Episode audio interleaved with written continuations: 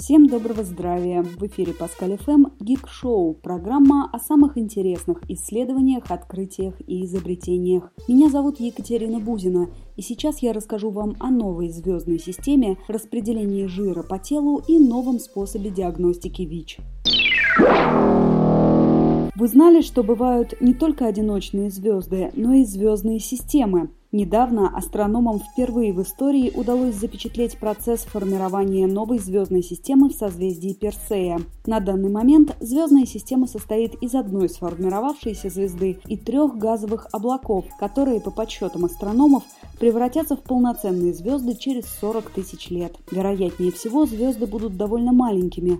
Масса каждой из них составляет одну десятую часть от массы Солнца. Раньше ученым не удавалось наблюдать процесс формирования космических космического тела из облака газа и тем более целой системы. Ученые заявляют, что звездные системы, состоящие из трех и более объектов, нестабильны. Скорее всего, новая система распадется через полмиллиона лет.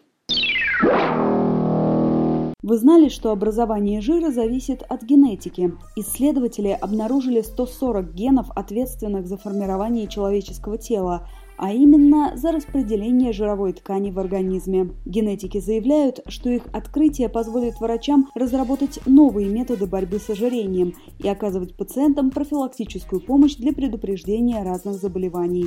По словам ученых, распределение жировой ткани в организме оказывает существенное влияние на здоровье людей. Например, если жир располагается в районе талии и ее обхват больше, чем обхват бедер, то человек с такой фигурой будет больше предрасположен к кардиоваскулярным заболеваниям или сахарному диабету второго типа. Если то же самое количество жировой ткани равномерно распределится по телу, вероятность возникновения этих проблем существенно снизится.